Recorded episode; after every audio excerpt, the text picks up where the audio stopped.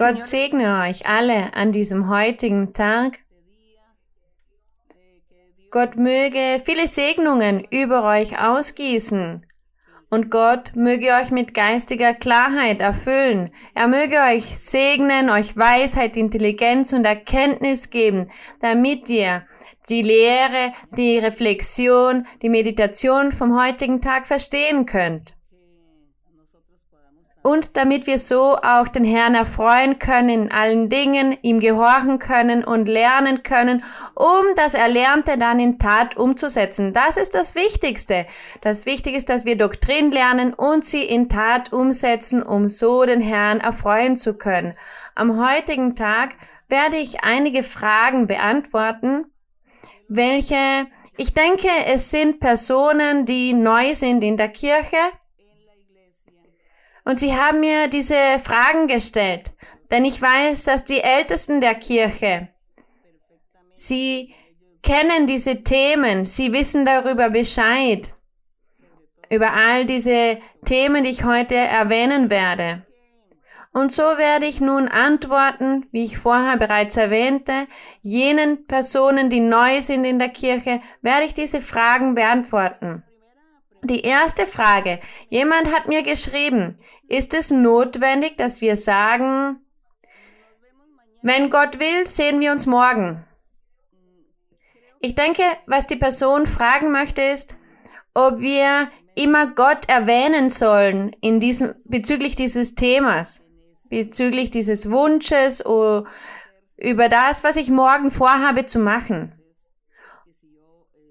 ob ich sagen sollte oder sagen kann, ob es gut oder schlecht ist zu sagen, wenn Gott will, so Gott will.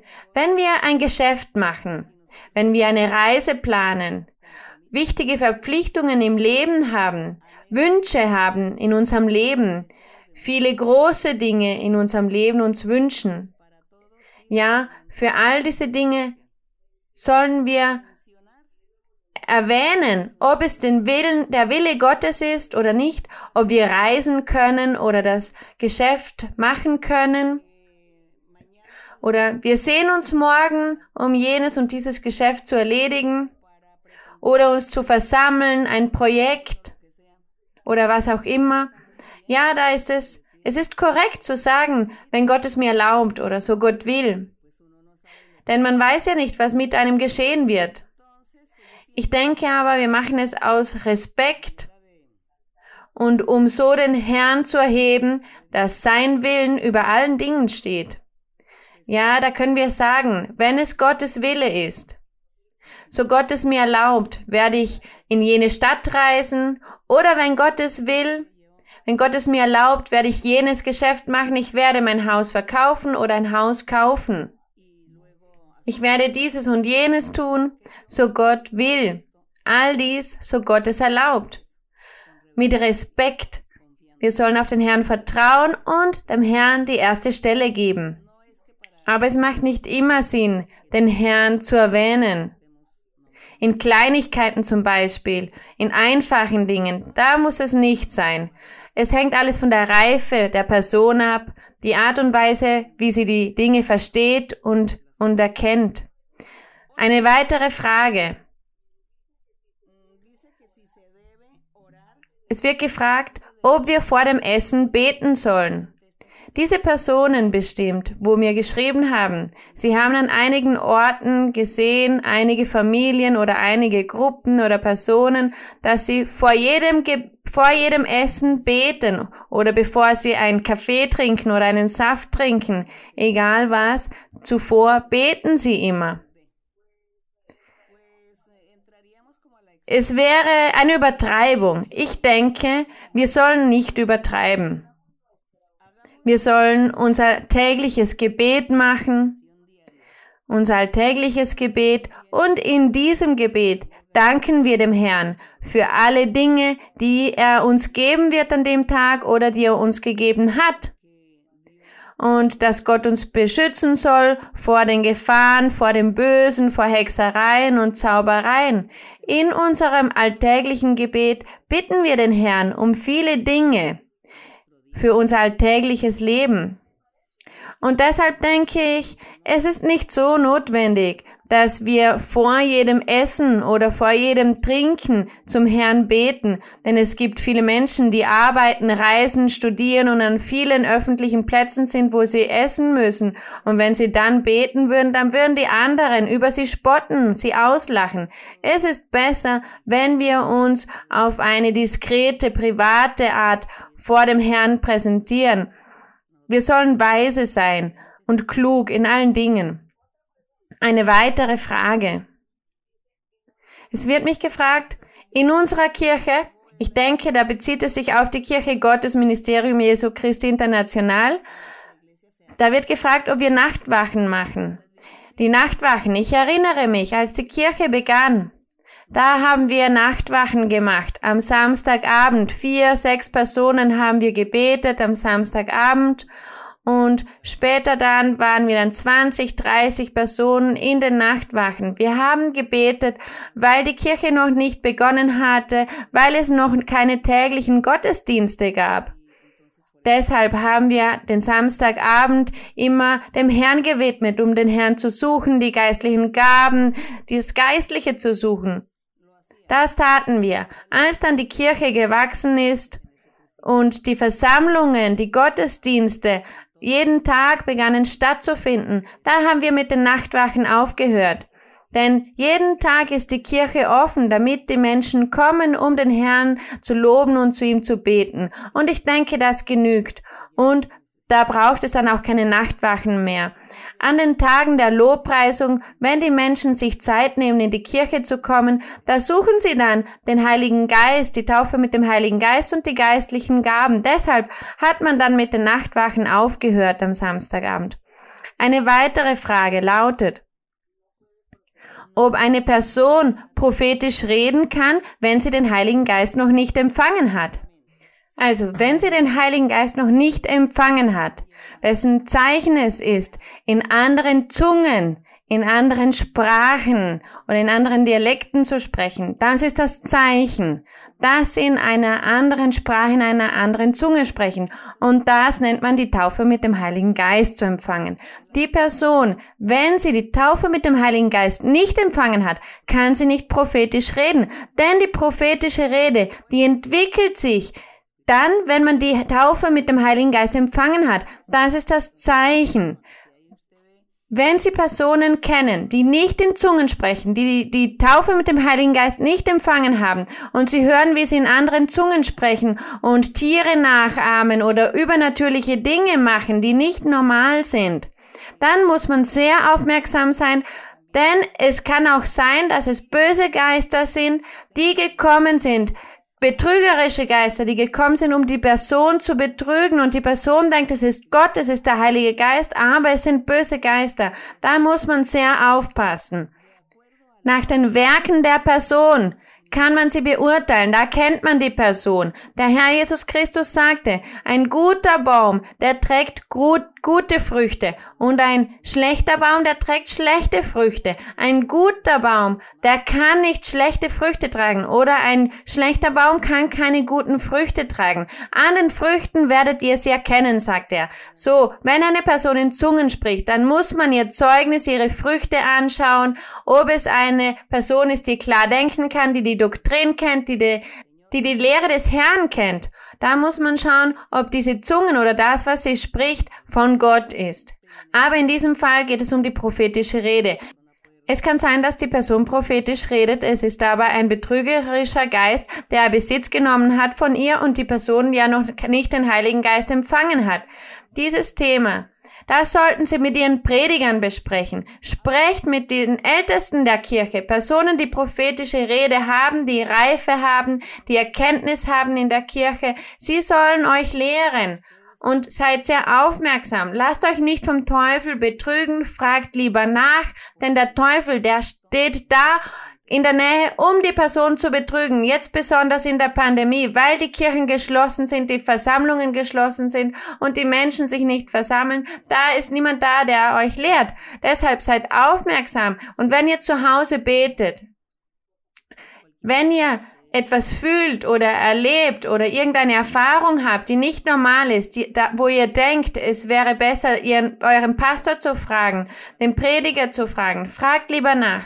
Oder ihr könnt auch mir schreiben. Ihr könnt es mir auch erzählen und ich werde euch orientieren. Es gibt eine weitere Frage.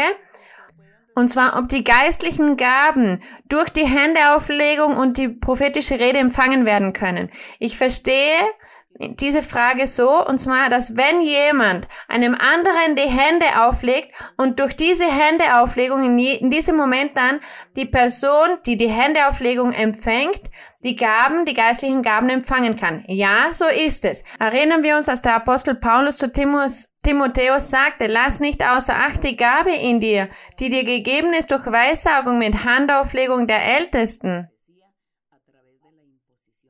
Deshalb Inmitten der Händeauflegung, durch die Händeauflegung empfangen wir Heilungen, Befreiungen und viele Gaben durch die Gabe der Händeauflegung.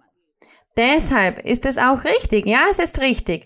Eine weitere Frage lautet, Warum hatten die Apostel keine materiellen Reichtümer wie die im Alten Testament, zum Beispiel Salomon, Jakob, Abraham, Josef und auch Hiob? Es waren Pe Personen, Männer, die reich waren. Und die Frage lautet, warum die Apostel nicht reich waren. Hier sollten wir beachten, dass im Altertum die Segnungen, die Gott gab, materiell waren. Je mehr Segnungen, je mehr Reichtümer, desto mehr stach diese Person hervor, desto wichtiger war sie, denn diese Person erfreute Gott in allen Dingen, wie zum Beispiel im Fall Abrahams. Gott segnete ihn und äh, gab ihm Reichtümer und auch Hiob. Und es heißt, es waren Männer Gottes. Gott segnete Salomon, den König Salomos, mit vielen Reichtümern, als, mehr als alle anderen Menschen. Alles war materiell und physisch und alles wurde durch diese materielle Fülle hervorgehoben, aufgrund der wertvollen Steine des Geldes. Die Größe, die Segnungen, den Wohlstand, den Gott den Menschen gab, wurde so hervorgehoben.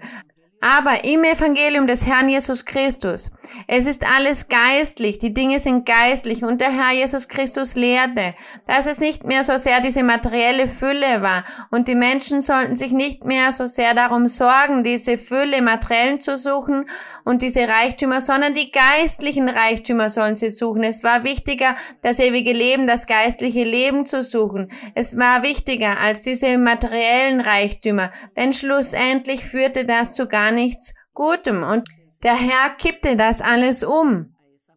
Äh, dieses System kippte er um. Und er begann zu sagen, nein, es ist besser, dass ihr reich seid, im geistlichen Sinne. Ihr sollt reich sein, aber euer Reichtum soll im ewigen Leben sein und nicht hier in dieser Welt. Deshalb, die Apostel, als sie begannen, das Evangelium zu predigen, da zeigte der Herr Jesus Christus der Welt nicht die Wichtigkeit der Apostel durch ihre materiellen Reichtümer, physischen Reichtümer, sondern er zeigte der Welt, dass die Apostel wichtige Wesen sind, aber mit einem geistlichen Reichtum, das heißt die Wunder, die Zeichen, die Gott durch sie tat, das war die Wichtigkeit, diese geistlichen Reichtümer. Der Herr sagte, um den Rest sorgt euch nicht, es wird euch an nichts mangeln, wie auch die Vögel im Himmel, sie arbeiten nicht und Gott gibt ihnen trotzdem das Notwendige zu essen. So auch euch, es wird euch nie an etwas mangeln, am notwendigsten wird es euch nie mangeln, aber sucht die geistlichen Reichtümer, denn das ist das Wichtige. Denn im Altertum hatten alle materielle Reichtümer, aber sie hatten keinen geistlichen Reichtum. Und da gab es diesen Fehler, dass niemand erlöst wurde. Und diese Reichtümer erlösten die Menschen nicht. Aber heute sind unsere Reichtümer, unser geistliches Leben, die Gaben, die Werte, die Tugenden, die geistlichen Tugenden. Das ist das, was heutzutage von Wert ist. Das ist das Wichtigste. Das ist unser Reichtum. Das ist mehr wert als Millionen von Geld oder Schmuck oder was es auch gibt in der Welt. Das ist der Unterschied. Der Reichtum heute ist geistlich. Deshalb, es ist zwar keine Sünde, Es ist keine Sünde, Reichtümer zu haben im physischen Materiellen, aber wir sollen unser Herz nicht darauf richten, sondern wir sollen unser Herz auf die geistlichen Reichtümer legen, denn das bringt uns das ewige Leben. Es gibt eine weitere Frage und es ist ein junger, ein junger Mann, der mir eine Frage macht. Er schreibt mir, ob es Sünde ist, ob es schlecht ist, wie Gott es zum Beispiel sieht, wenn man zu Stierkämpfen geht. In Spanien, in die Arenas, wo Stierkämpfe stattfinden. Ich würde sagen, diese armen Stiere, diese armen Tiere. Wisst ihr, ich würde dort nicht hingehen, denn ich hätte Angst und ich wäre nervös, ich mir würde das Tier leid tun. Aber in der Bibel steht davon nichts. Aber wir, durch unser Gewissen, erkennen wir, dass es nicht schön ist. Findet ihr es schön, in diesen Stierkämpfen zu sein und da fügt sie dann Schmerzen dem Tier zu und das Tier blutet. Nein, ich bin da nicht fähig, diese Dinge zu sehen. Genauso die Hahnenkämpfe in einigen Ländern, Völkern, Dörfern. Ich kann das nicht anschauen. In der Bibel steht zwar nicht, dass es Sünde ist, es wird nicht erwähnt, aber ich würde nicht dorthin gehen. Ich möchte das nicht ansehen, denn diese armen Tiere, das, das könnte ich nicht sehen. Das ist die Weise, wie ich denke. Genauso die Casinos, ob man in die Casinos gehen kann, die Leute lassen dort ihr Geld liegen. Es sind Laster. Und die Menschen haben dann dieses Laster in sich, im Casino zu sein und ihr Geld zu verspielen, zu verlieren. Aber da es zu einem Laster wurde, da interessiert es sich nicht, dass sie das Geld verlieren und sie enden im Ruin. Ich möchte nicht dorthin gehen, ich möchte mein Geld dort nicht verschwenden oder verlieren. Ich möchte es lieber in andere, wichtigere Dinge investieren und ich möchte dort nicht im Risiko eingehen, dieses Risiko eingehen, Geld zu verlieren. In der Bibel wird es nicht erwähnt, aber mein Gewissen, meine Logik lehrt mich, dass ich nicht in diesen Dingen sein sollte bezüglich Konzert, Konzerte, Rockmusikkonzerte, Reggaetonmusik. Mich interessiert das nicht. Das interessiert mich nicht, all, an all diese Orte zu gehen, wo viele Menschen sind, wo es viele Gefahren auch gibt, wo man geschupft wird und äh, zertrampelt wird. Nein, ich, ich möchte da nicht hingehen. Mir wurde dieser Hunger auf diese Dinge weggenommen und mir, mich wird man auch nicht dazu einladen. Ich bevorzuge es, eine klassische, ruhige Musik zu hören, ein Geigen, Violinen, Musik oder Walzer oder klassische Musik. Es gibt sehr schöne Musik für den Geist oder für die Seele oder die Natur zu betrachten, das Meer zu betrachten, die Bäume, den Wind, die Vögel, die Blumen. Es gibt so viele schöne Dinge, die ich mag aber das von Rockmusikkonzert oder Reggaeton, nein. Ich sage nicht, dass es Sünde ist oder nicht, das wird euer Gewissen euch lehren, eure Denkweise wird euch das lehren. Aber als ich den Herrn kennenlernte, die Bibel kennenlernte, da begann ich diesen Hunger, diesen Durst zu haben, den Herrn zu erfreuen und die Dinge auf eine gesunde Art zu machen. Und mein Gewissen führt mich. Und das ist das, was ich mache. Ich werde euch diese Dinge nicht verbieten und ich werde euch aber dazu auch nicht klatschen. Und jeder hat seinen eigenen Geschmack, aber mich interessiert es vielmehr, den Herrn zu suchen, das Geistliche zu suchen, den Herrn zu erfreuen, schöne Dinge zu tun. Und deshalb wende ich mich ab von vielen diesen Dingen und ich habe auch keinen Appetit, diese Art von Musik zu hören. Das ist die Art, wie ich denke und was ich fühle. Aber in der Bibel steht natürlich auch, dass wir uns von vielen Dingen abwenden sollen, die unser geistliches Leben beeinträchtigen können, die uns Frieden, unseren geistlichen Frieden, inneren Frieden nehmen können. Wir sollen uns abwenden von vielen diesen Dingen. Wir sollen uns abwenden und wir sollten aber diese Freude haben in uns, dass wir im Herrn sein können. Und wir sollen dem Herrn singen, den Herrn loben. Das wäre das Beste. Gut, die letzte Frage. Die letzte Frage. Da steht die Kirche. Ich verstehe hier unsere Kirche, die Kirche Gottes Ministerium Jesu Christi International. Wie sieht die Kirche die Eheverträge? Die Gütertrennung, das verstehe ich darunter. Wenn die Menschen heiraten und sie dann einen Ehevertrag abschließen und die Gütertrennung, dass sie dann ihre Güter behält, die sie geerbt hat von ihren Eltern zum Beispiel, oder wenn sie durch ihr in ihrem Leben ein großes Geld äh, gespart hat oder er genauso, wenn er ein Erbe empfangen hat oder sein Unternehmen hat, seine Arbeit, Geld, das er durch seine Arbeit, seine Bemühungen bekommen hat und sie dann ein Paar werden. Sie können diese, diese Verträge machen. In der Bibel steht nichts darüber, ob es gut oder schlecht ist. Ich denke, die Menschen, sie müssen zu einer, sie müssen einverstanden sein und jeder hat natürlich gekämpft und in seinem Leben für die Dinge, die er dann bekommen hat, gewonnen hat und gearbeitet hat. Und jeder wird dann das Seine haben. Niemand wird ihm dann das andere wegnehmen.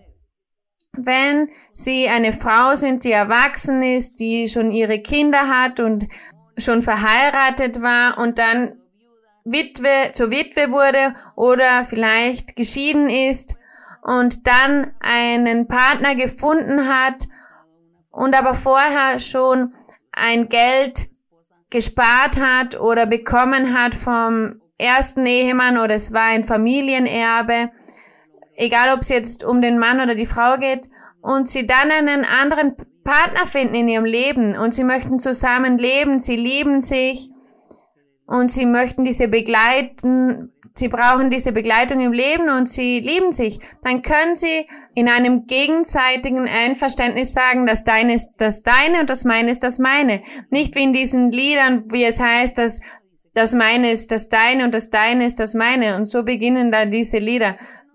Das ist das, was die Menschen oft erfinden im Leben. Aber wie, da ich gefragt werde, ob es Sünde ist und was in der Bibel darüber steht, in der Bibel steht nichts darüber. Aber es sind die Regierungen, die Gesetze in den unterschiedlichsten Ländern, die diese Dinge erfunden haben oder forciert haben, könnte man sagen, diese Regeln, damit den Menschen dadurch geholfen wird, den Männern und den Frauen, damit sie nicht bestohlen werden, nicht betrogen werden, damit man ihnen das seine, das ihre nicht wegnehmen kann. Deshalb haben die Länder das erfunden und das kann man respektieren. Es geht um ein gegenseitiges Einverständnis zwischen diesem Paar. Ich habe zum Beispiel nie gesehen, wenn ein Paar zum ersten Mal heiratet und es ist ein junges Paar, die Jungen, wenn sie zum ersten Mal heiraten, da sie im Generellen keine Reichtümer haben, denken sie dann auch nicht daran, an einen Ehevertrag zu machen. Sie denken dann nur, dass sie verliebt sind, dass sie heiraten werden und eine Familie gründen. Sie heiraten, sie gründen die Familie, sie haben Kinder und das Geld, das sie dann sparen oder anhäufen in den Jahren, das gehört beiden, egal wer von beiden dann mehr arbeitet. Aber es ist von den beiden und von ihren Kindern dann. Aber wir sehen diese Verträge mehr in den Erwachsenen, in den älteren Personen. Und das kann man respektieren. Da wird keine Sünde begangen vor Gott. Die Bibel erwähnt es auch nicht. Gut, ich hoffe, meine lieben Brüder und Schwestern, dass ihr die Fragen, die Antworten verstanden habt. Und ich weiß, dass es neue Personen, Personen, die neu sind in der Kirche, mir diese Fragen gestellt haben. Ich hoffe, ihr habt mich verstanden. Und ich hoffe, ihr seid jetzt auch beruhigt mit diesen Antworten. Und damit wir nun den Herrn erfreuen und ihn loben können, lasst uns die Bibel öffnen im ersten Brief Tim Timotheus, erster Brief Timotheus, Kapitel 3, Vers 14. Aber wenn ihr die Verse nicht schnell findet, ich werde sie nun einfach lesen und ihr könnt aufmerksam zuhören. 1. Timotheus Kapitel 3 Vers 14. Wir lesen, um dem Herrn den Ruhm und die Ehre zu geben. Und hier sagt der Apostel Paulus, er schreibt hier Timotheus, Timo, Timotheus war sein Jünger und es war ein junger Mann, ein Mann Gottes. Und er führte auch eine oder mehrere Gemeinden und der Apostel Paulus lehrt ihn, wie er die Menschen lehren sollte und wie er predigen sollte, die Doktrin von unserem Herrn Jesus Christus, wie er sie lehren sollte, die Doktrin des wahrhaftigen und reinen Evangeliums unseres Herrn. Und Paulus sagte zu Timotheus, dies schreibe ich dir und hoffe, dies schreibe ich dir, Timotheus, und hoffe, bald zu dir zu kommen. Paulus wollte ihn sehen, aber er sagte, ich schreibe dir. Wenn ich aber erst später komme, sollst du wissen, wie man sich verhalten soll im Hause Gottes. Das ist die Gemeinde des lebendigen Gottes. Ein Pfeiler und eine Grundfeste der Wahrheit. Er sagte, es ist herrlich, herrlich, denn die Gemeinde, das ist das Haus Gottes, des lebendigen Gottes. Die Gemeinde, das ist die Kirche Gottes. Die Gemeinde ist ein Pfeiler und eine Grundfeste, eine Säule der, Wahr der Wahrheit, des wahrhaftigen Weges Gottes, der zum ewigen Leben führt. Und dies war das Wort. Dies war diese Gemeinde, die Kirche, welche der Herr Jesus Christus gründete. Und da steht im Vers 16, sagt Apostel Paulus, und groß ist, wie jeder Mann bekennen muss. Das Geheimnis des Glaubens. Das Geheimnis des Glaubens. Es ist groß. Das, was Gott tat, gegründet hat seit Anbeginn an. Groß ist dieses Geheimnis, welches Gott bewahrte, versteckte, schon vor Beginn, vor Anbeginn der Welt. Und er sagte, man muss es bekennen. Man kann darüber nicht diskutieren oder streiten, denn es ist ein Geheimnis. Er ist offenbart im Fleisch. Gott ist offenbart im Fleisch. Das ist das Geheimnis. Gott ist offenbart im Fleisch. Das ist ein großes Geheimnis. Wie ist es möglich, dass Gott Fleisch geworden ist, zu einem Mensch geworden ist? Es ist ein Geheimnis, ein großes Geheimnis, welches schwer ist zu verstehen und schwer ist zu glauben und anzuerkennen. Aber es ist ein Geheimnis. Und es heißt auch, es ist auch ein Geheimnis, dass der Herr, dass Gott gerechtfertigt wurde im Geist. Das heißt, der Geist Gottes. Er sprach immer durch den Mund der Propheten. Und er sagte, dass unser Gott sich zu Mensch werden würde, zu Fleisch werden würde und zur Welt käme und mit den Menschen wäre. Das ist ein großes Geheimnis. Und er sagt auch, es ist auch ein großes Geheimnis, dass er den erschienen ist, den Engeln, dieses Geheimnis des Glaubens. Der Herr bezieht sich hier äh, darauf, dass als er Mensch wurde, Jesus Christus von Nazareth. Er wurde zu Jesus Christus von Nazareth. Und dieser Mensch, das ist ein großes Geheimnis, dass er zu Mensch geworden ist und erschienen ist den Engeln. Die Engeln, sie dienten dem Herrn Jesus Christus. Sie waren ständig an seiner Seite und dienten ihm Tag und Nacht. Sie dienten ihm im Geist und sie dienten ihm auch persönlich als als Wesen, als Menschen. Sie verhielten sich als Menschen in jener Zeit. Dies ist ein großes Geheimnis. Und es heißt auch, es wurde gepredigt den Heiden, geglaubt in der Welt, aufgenommen in die Herrlichkeit. Nachdem Gott Augen hatte nur für das Volk Israel, da hat er später auch den Heiden gepredigt, den anderen Völkern. Und da sagt er auch, das ist auch ein Geheimnis, ein Geheimnis, das groß ist. Als der Herr, als Gott Mensch wurde, Mensch wurde in Form Jesus Christus, da wurde auch er geglaubt in der Welt, es wurde an ihn geglaubt in der Welt. Viele Menschen in der Welt, viele Juden und auch viele Heiden glaubten an ihn und werden weiterhin an ihn glauben. Und er wurde auch aufgenommen in die Herrlichkeit.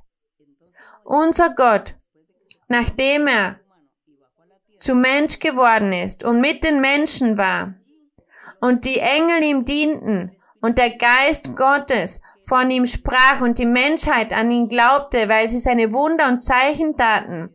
Und dann wurde er aufgenommen in die Herrlichkeit von neuem, vor den Augen von vielen. Dies ist das, dieses große Geheimnis, dieses Geheimnis des Glaubens. Es ist unser Gott, unser Gott, der Mensch geworden ist. Das ist ein großes Geheimnis. Der Ruhm und die Ehre seien für unseren Gott. Lasst uns unseren Gott erhöhen und ihn ehren. Lasst uns bitten zum Herrn. Beten wir zu Gott. Wir, dass wir ihn wertschätzen können dass wir ihn lieben können, respektieren können, ihn anbeten können, ihn verherrlichen können. Wie groß ist er? Wie barmherzig ist unser Gott? Er ist der Heilige, der Mächtige. Er hat sich klein gemacht, gedemütigt und hat sich ist Mensch geworden. Er war unter den Menschen. Er war auf der Welt und hat sich offenbart. Und die Aposteln, diese einfachen Menschen, haben seine Herrlichkeit gesehen und sie waren Zeugen, denn mit ihren physischen Augen haben sie die Gegenwart dieses Wesens, dieses geheimnisvollen Wesens gesehen. Ja, Vater, denn all diese Dinge sind geschehen zu jener Zeit und wir heute, wir sehen dich auch heute mit unseren geistlichen Augen. Wir spüren dich in unserem Herzen. Wir spüren dich in unserem Leben. Danke, mein Vater, danke, mein Herr, für dieses große Geheimnis. Danke für deine Barmherzigkeit, deine Worte, deine Versprechen und die Erfüllung deiner Versprechen. Danke, ewiger Gott, denn wir befinden uns vor deiner Gegenwart. Wir sind berufen, ausgewählt. Wir sind privilegiert. Hilf uns weiterzumachen. Gib uns Kraft, mein Herr, und hilf uns standhaft und sicher zu sein, damit wir auf deinen Wegen wandeln können, auf diesem Weg der Vollkommenheit und deinen Namen loben können und dich ehren können, denn du bist würdig. Danke, gesegneter Vater, da du Liebe bist und Barmherzigkeit, bitte ich dich in diesem Moment, dass du deine mächtige Hand ausstreckst und Wunder und Zeichen tust. Wunder und Zeichen, Herr. Dann jenen Personen, die krank sind. Schau, Herr, Viele Männer und viele Frauen sind gestorben. Männer und Frauen, die dein Wort kennen. Viele der Kirche sind gestorben. Heiliger Vater, ich weiß nicht. Es ist bestimmt dein Wille. Aber ich verstehe nicht. Ich verstehe nicht, mein Herr, warum hast du ihnen nicht noch eine Möglichkeit gegeben? Warum hast du ihnen noch nicht noch eine Möglichkeit gegeben, damit sie dir dienen mit geistlichen Gaben. Es ist dein Wille und ich respektiere ihn. Aber ich bitte dich, Herr, sei barmherzig mit ihren Familien. Schau, sie sind traurig. Sie sind traurig und entmutigt, weil sie ihren Geliebten verloren haben, einen geliebten Menschen. Schau, Herr, bereite dieser Pandemie, diesem Virus ein Ende und beschütze deine Kinder, jene, die sich versammeln. Gib ihnen eine Möglichkeit, eine Möglichkeit zu leben und dass sie Buße tun und sich verändern und zurück zum Weg kommen und dir gehorchen. Mein Vater, ich bitte dich im Namen des Herrn Jesus Christus, deinem geliebten Sohn, sei barmherzig, höre die Gebete jener, die krank sind, die betrübt sind, traurig sind, jene, die weinen, jene, die Traurigkeit und Bitterkeit in ihrem Herzen haben aufgrund dessen, dass sie einen geliebten Menschen in dieser Virus, in, durch dieses Virus verloren haben. Sei barmherzig, sei barmherzig, ewiger Gott, führe uns, leite uns, lehre uns, Herr. Zeige uns deine Wahrheit, deinen Weg und hilf uns, weiterzumachen. Hilf uns, standhaft zu sein und in deinem Weinberg zu arbeiten und dir zu dienen. Hilf uns, denn wir wollen, wenn wir leben, leben, um dir zu dienen. Ja, Herr, ich bitte dich auch, damit du befreist jene, die Sklaven des Teufels sind, an Hexereien und Zaubereien leiden. Ich bitte dich, strecke deine Hand aus, befreie, reinige, mein Vater. Im herrlichen Namen des Herrn Jesus Christus bitte ich dich, sei barmherzig, hilf uns, Hilf uns, Vater, im Namen des Herrn Jesus Christus. Ehre dem Vater, Ehre dem Sohn, Ehre dem Heiligen Geist von nun an bis in alle Ewigkeit. Amen. Halleluja. Ehre unserem Gott. Lasst uns dem Herrn ein Chorlied singen, das Chorlied 33. Das heißt, befreie dich von dem Zorne, der da kommt.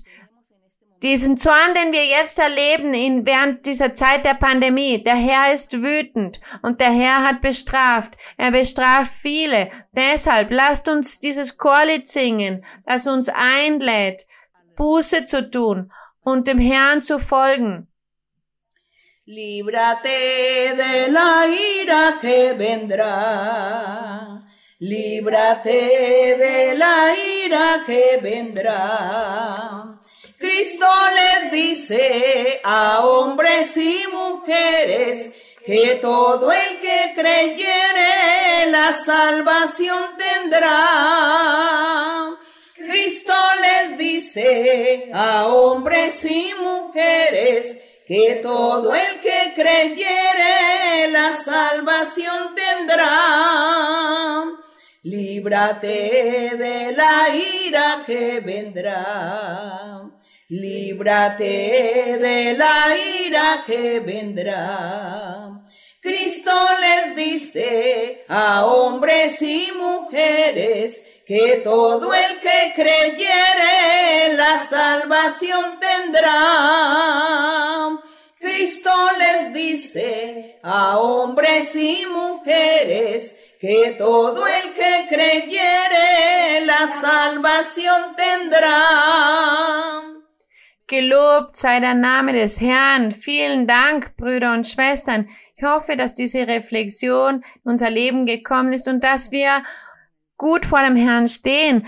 Lasst uns Buße tun, lasst uns nachsinnen und uns korrigieren, uns ändern und dem Herrn dienen mit Freude, damit er uns auch segnet und unsere Gebete erhört und damit der Herr unsere Traurigkeiten wegnimmt und auch unsere Tränen trocknet. Gott segne euch. Ich liebe euch mit ganzem Herzen. Bis bald.